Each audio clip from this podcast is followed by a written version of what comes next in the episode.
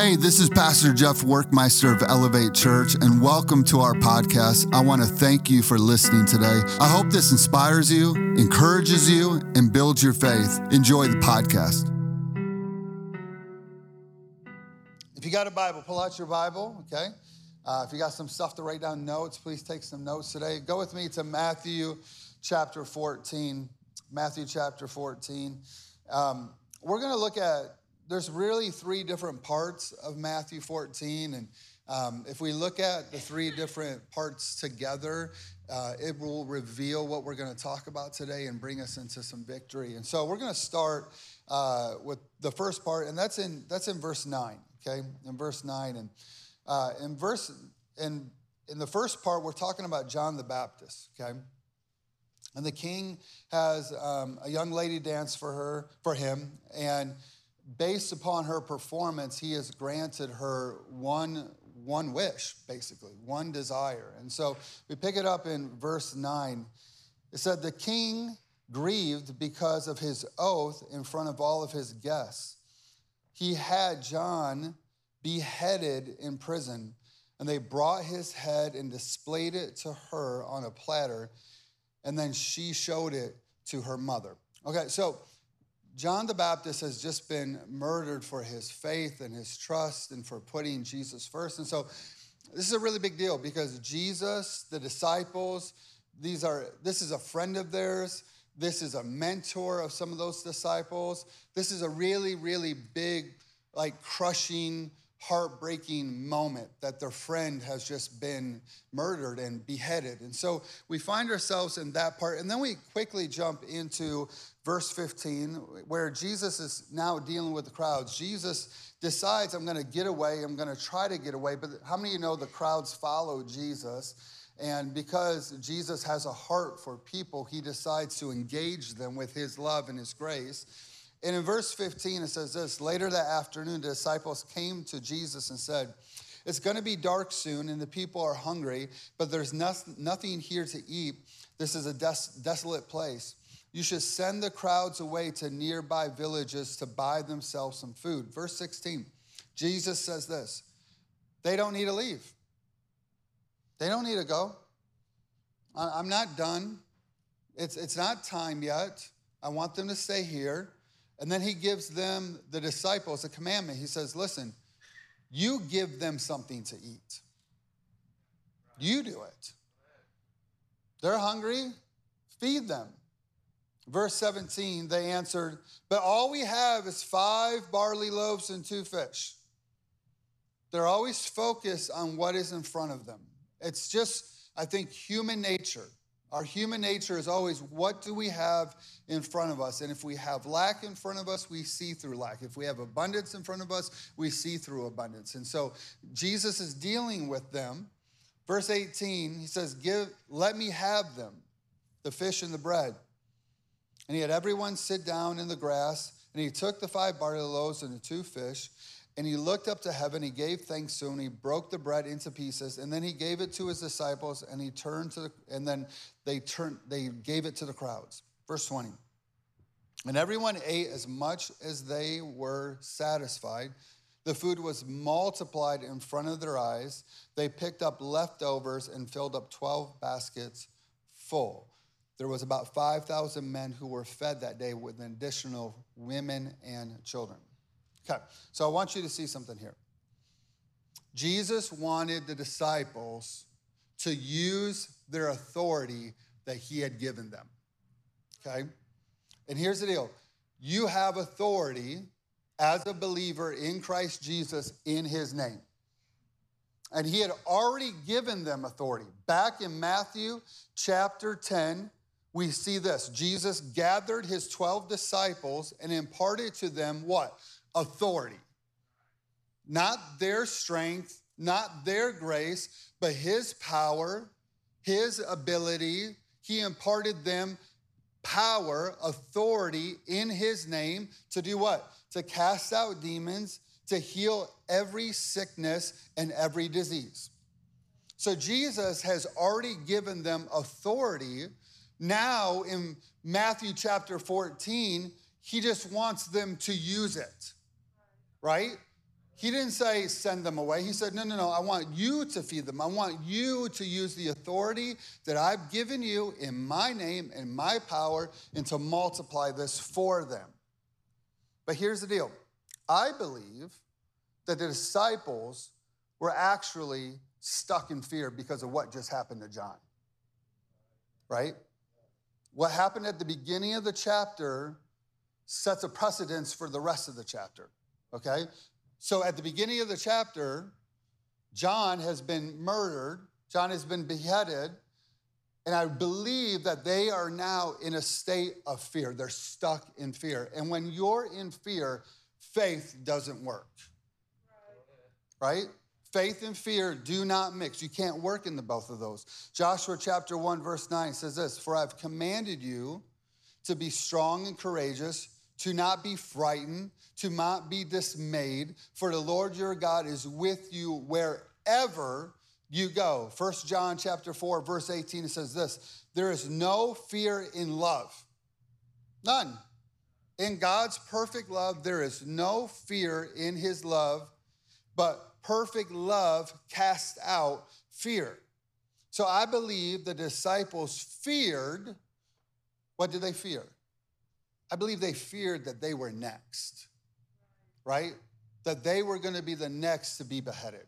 For their trust, for them trusting the Lord. Remember in chapter 10, Jesus gave them authority, they used their authority.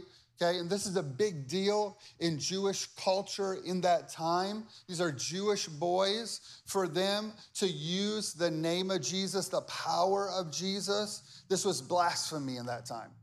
And so I believe that they're stuck in fear. They believe that they're going to be next. And because they're stuck in fear, they were unable to do what Jesus asked them to do. Did you get that? Jesus asked them, hey, you feed them, giving them full reign, full authority to do what he had asked them to do. But because of fear, it hindered their ability to do what Jesus asked them to do. Okay? So that's the second part. Now here's the third part. Okay? It's Peter and he walks on water.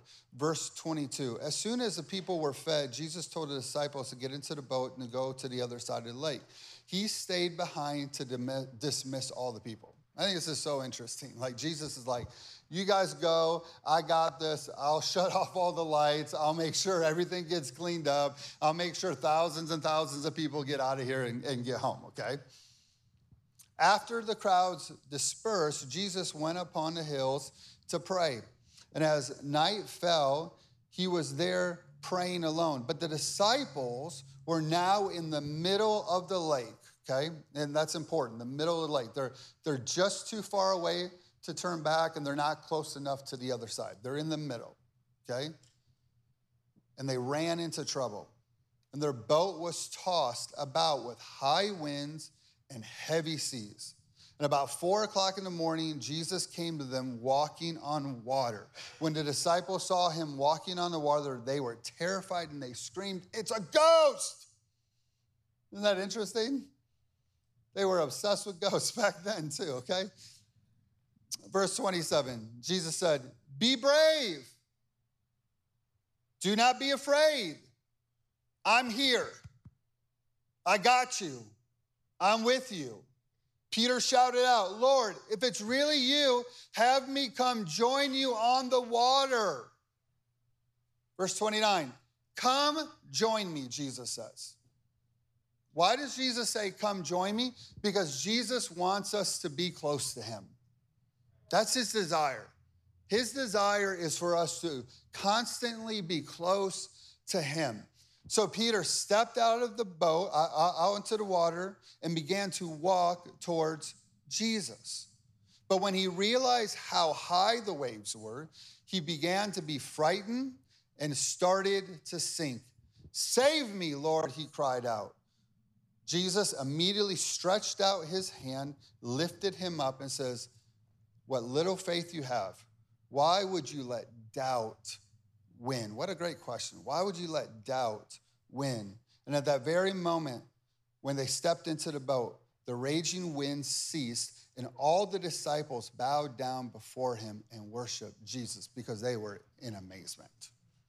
In amazement. So, point number one today is this Peter makes a wild request. Peter makes a wild request.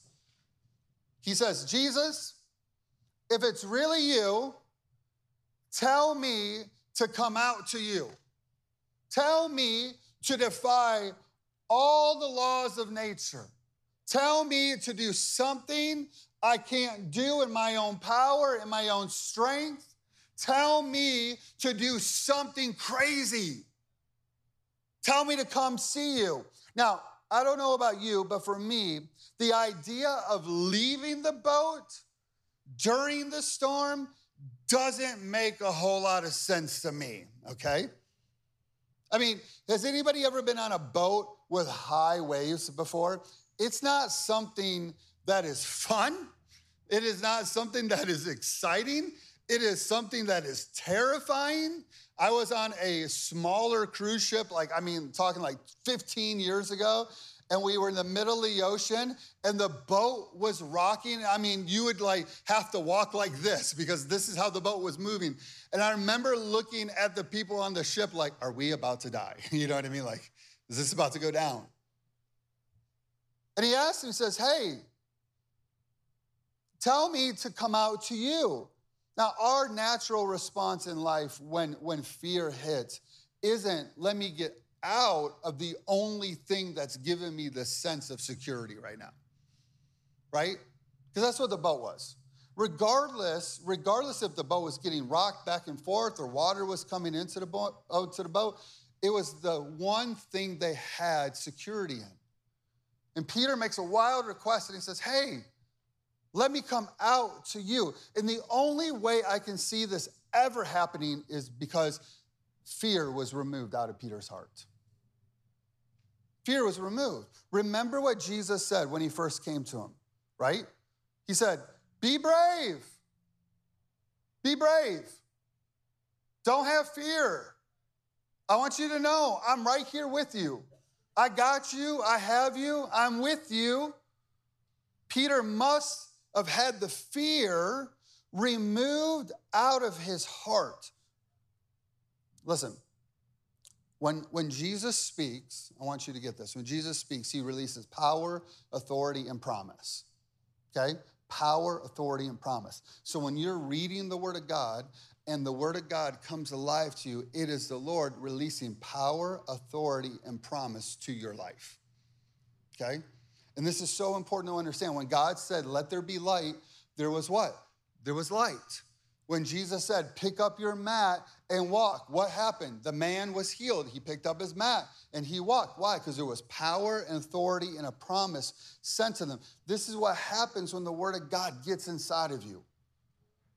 There's power, there's authority, there's promise, you understand, you start looking at life not through a earthly perspective or a human perspective, but you start looking through life through a spiritual perspective where you go, oh, wow, God's with me. There's nothing to worry about. There's nothing to fear.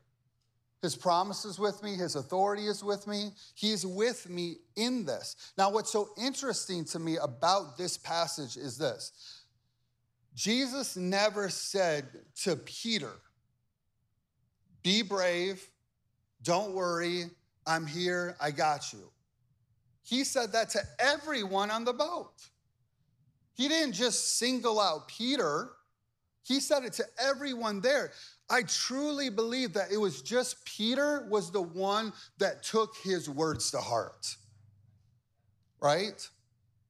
There's so many times that the word of God is washing over our life but the question is, are we taking it to heart for ourselves? Or is it just kind of coming in and going out, washing in and washing out? I believe Peter took it to heart, and because he took it to heart, it removed the fear out of his heart.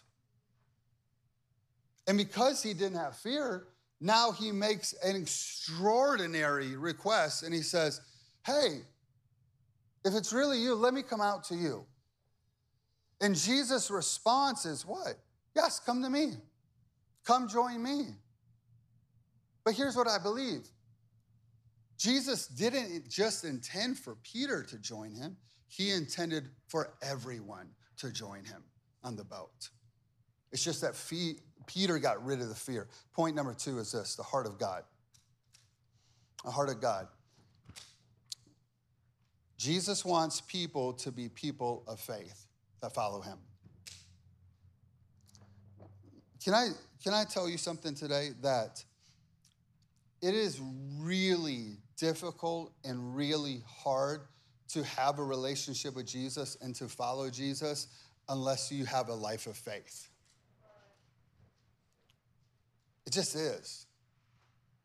And can I also say that if you don't have a life of faith, and if your life isn't moving in faith, I promise you that your relationship with Jesus will become dull and it will become boring. And when your relationship with Jesus becomes dull and it becomes boring, you will look for something else outside of Jesus.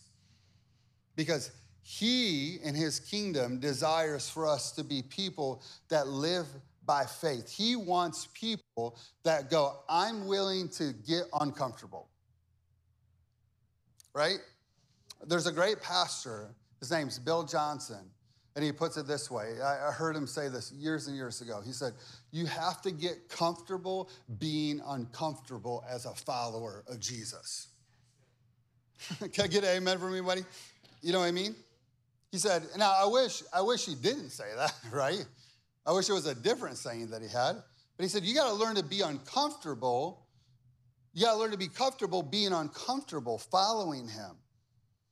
And, and what's interesting is this is that when Jesus calls us out of the boat and out onto the water, did you realize that it wasn't a calm, peaceful, sunny, glass water day? It was in the storm. It's dark, hard to see, hard to know what's out in front of you, hard to know what you're facing, hard to know what to feel, hard to understand where to put your foot. The waves are rolling, the wind is blowing, the rain is falling. But there's something really beautiful. It's expression of real faith when you can trust God in those moments. When you can have faith in those kind of moments when you're like, man, it isn't working out the way I thought it was. Life isn't happening according to the plans that I had. Life isn't falling into perfect alignment. So here's my question to you today. I want you to ask the Lord this What is one area, just one area of my life that the Holy Spirit's asking me to step out of the boat? How's He asking me to trust Him? And the reason he'll ask you to trust him is because he wants to take you on this thing called a faith journey. He wants to engage your faith because when your faith comes alive, your relationship with Jesus comes alive. There's something real about it. There's something so cool that happens because you're going, I'm literally out on the water just trusting Jesus right now. And when he comes through and he makes a way, it just it engages your faith in such a cool, cool way. Point number three is this Jesus said, Come join me. Come join me. I want you to be where I'm at. Now, how many of you have learned in life that there's so many times in your life that where you're at and where Jesus is at, are two different destinations. They're two different points. You might be following your own path. You might have got distracted in life. This is why the Bible tells us that we're sheep, because sheep wander, sheep stray away. And you can stray away from where Jesus is at. Verse 29, Jesus said this Come join me, come be with me.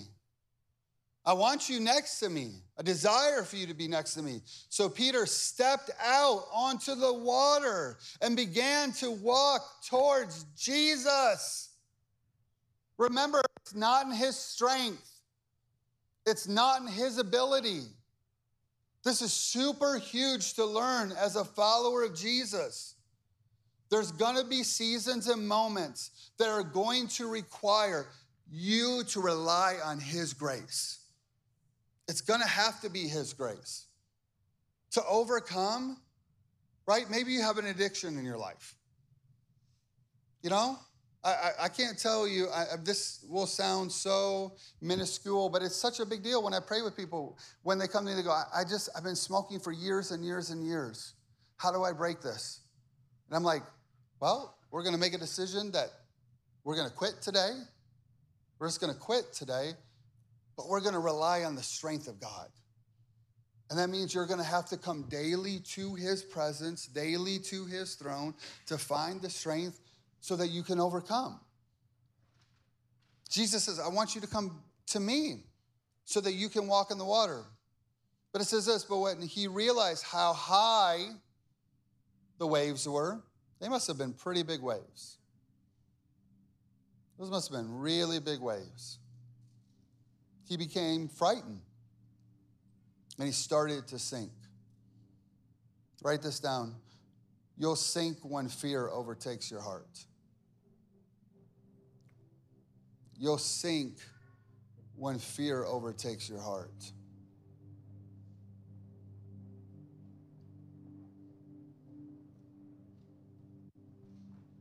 I think one of the greatest tools of the enemy is fear when you've been believing for something and you haven't seen the result yet.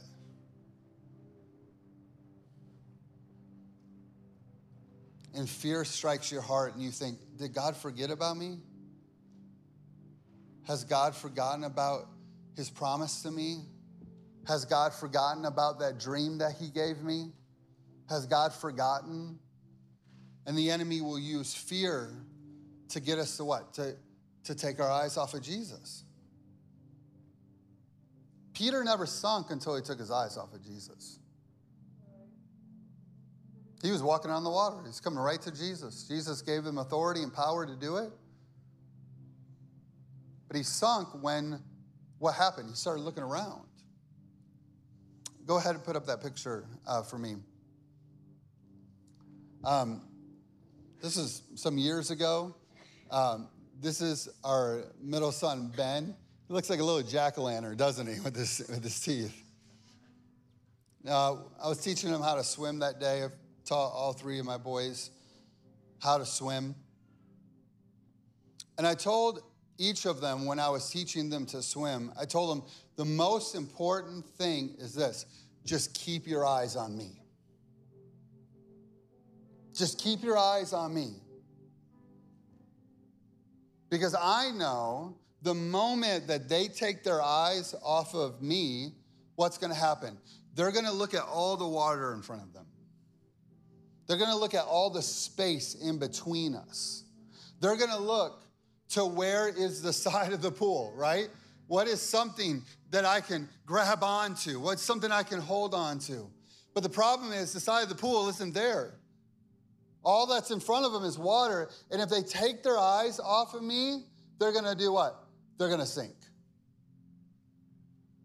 So I always told them just keep your eyes on me and just doggy paddle, right?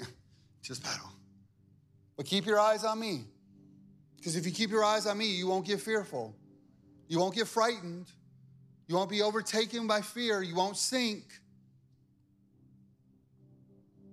Ask yourself do you remember when you learned how to swim? Do you remember when you learned how to ride a bike? How about when you learned how to drive a car? Okay? Anybody learn to drive a car on a stick? I did. Not that driving a car is like easy as it is, but I had to learn to do a stick at the same time. Now, here's what I know about all those experiences there's an element of fear to all of them, right? Learning to swim, you think, well, what happens if I can't swim and I drown? Right? You're learning to ride a bike. Now, how many of you know we don't learn to ride a bike on like soft, fluffy snow? You know what I mean? All that's around us is concrete. And we know that if we fall, when we get the wobbles, you know what I mean, and we fall, we're gonna hit something hard. It's gonna hurt us, it's gonna bruise us, it's gonna cut us, right? Driving a car, first time you ever drove a car, remember that? When you're driving like four miles per hour? okay? Anybody ever been pulled over for going too slow? I have. Right? You're learning. There's an element of fear. But here's what I know about that you have to learn to overcome the fear. Because if you overcome the fear and you learn, there's a reward on the other side, right? The reward is I can, I can ride a bike. Anybody grow up in a generation like I did where there was literally one rule, and the one rule in the summertime was be home by dark. Anybody follow me on that? How many of you know that there's a lot of liberty in that, in that, in that comment right there? I mean, I could ride my bike to the other side of town. Riding a bike was like having a driver's license almost until you got a driver's license. And then you're like, wow, I got the reward of this driver's license. I could drive to Florida if I wanted to right now.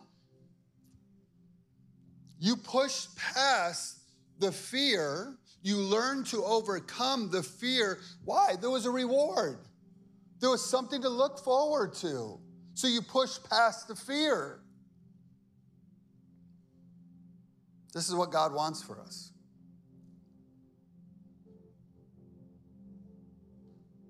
He wants you to learn how to push past the fear, to trust Him and His plan and the still small voice of the Holy Spirit. Hebrews 6 says this without faith, without faith living inside of us, it would be impossible to please God. So the only way to please God is faith. He said, You got to come to me in faith, you got to trust me in faith. Remember what faith is? It's the evidence of things unseen right? It's that place in your heart that you're like, okay, I'm not going to listen to the enemy right now. I'm not going to listen to the diagnosis right now. I'm not going to listen to what that, what that teacher has spoken over my child right now. I'm not going to listen to the voice of the enemy right now. I'm not going to listen to that voice of fear, but I'm going to choose to have faith. I'm going to choose to trust my Father right now. It doesn't make sense but I'm gonna, I'm gonna choose to operate in faith. It says, For we come to God knowing that He is real. That's a big deal. He's real. God is real. Jesus is real. And that He rewards those with faith who passionately seek after Him. You know what I love about this verse? There's no expiration date on it. But too often in our relationship with Jesus, we have our own man made expiration dates, right? Like we're believing for a child, and the child hasn't come, and, your wife hasn't gotten pregnant, and you've been trying, you know, maybe for a year, maybe you've been trying for two years, and the promise hasn't come yet. And then fear strikes our heart, and the expiration date goes, and we go, I, I, guess that's just not God's will. Well, did God give us an expiration date on this verse?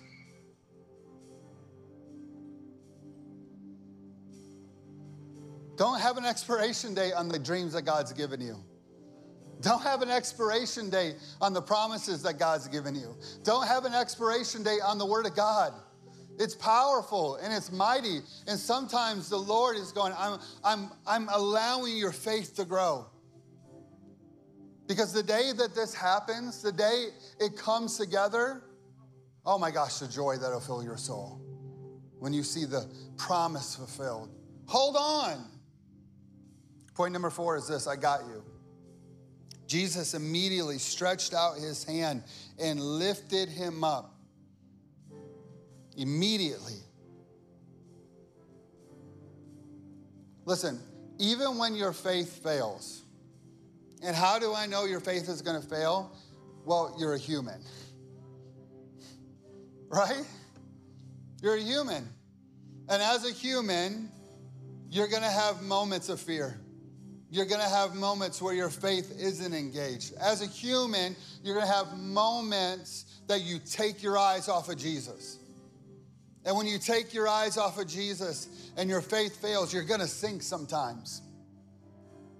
How do I know this? Well, I know this because every single person in this room here today, at one point or time in their life, or even in their future, they're to take their eyes off of Jesus and they're to sink. Because you're human.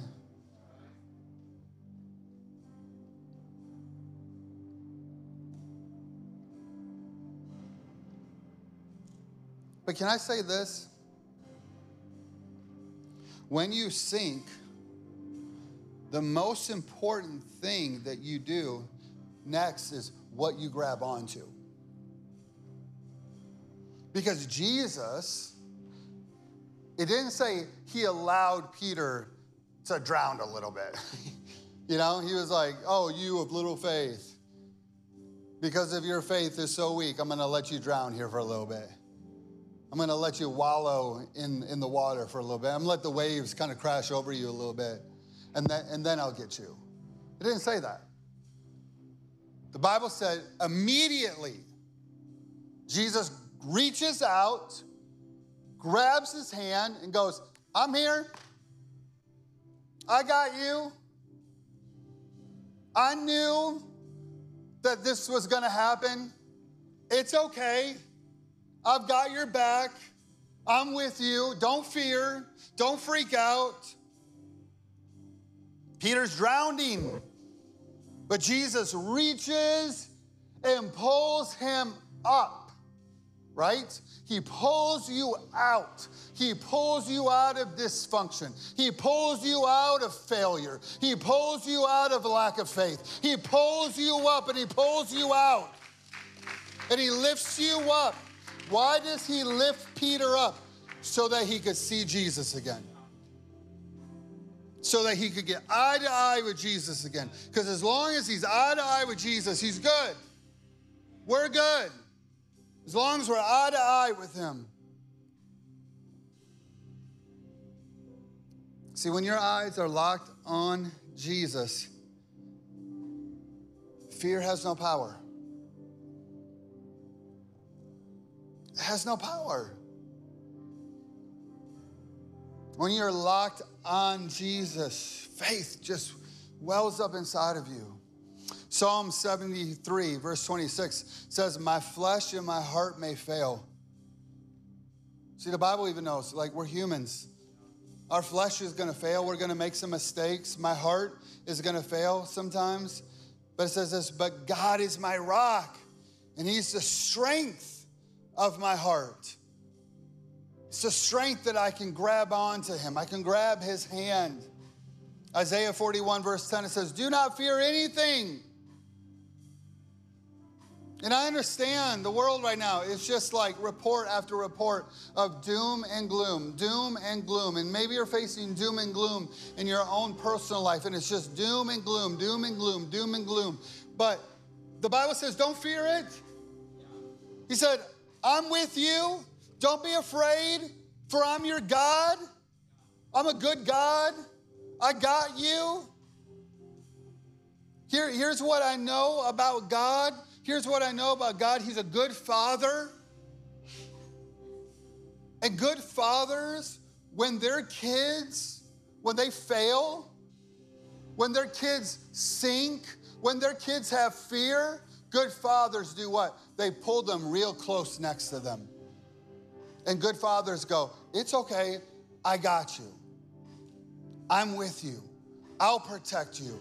You can lean on me. You can lean on my strength. I'll help you, right? Good fathers.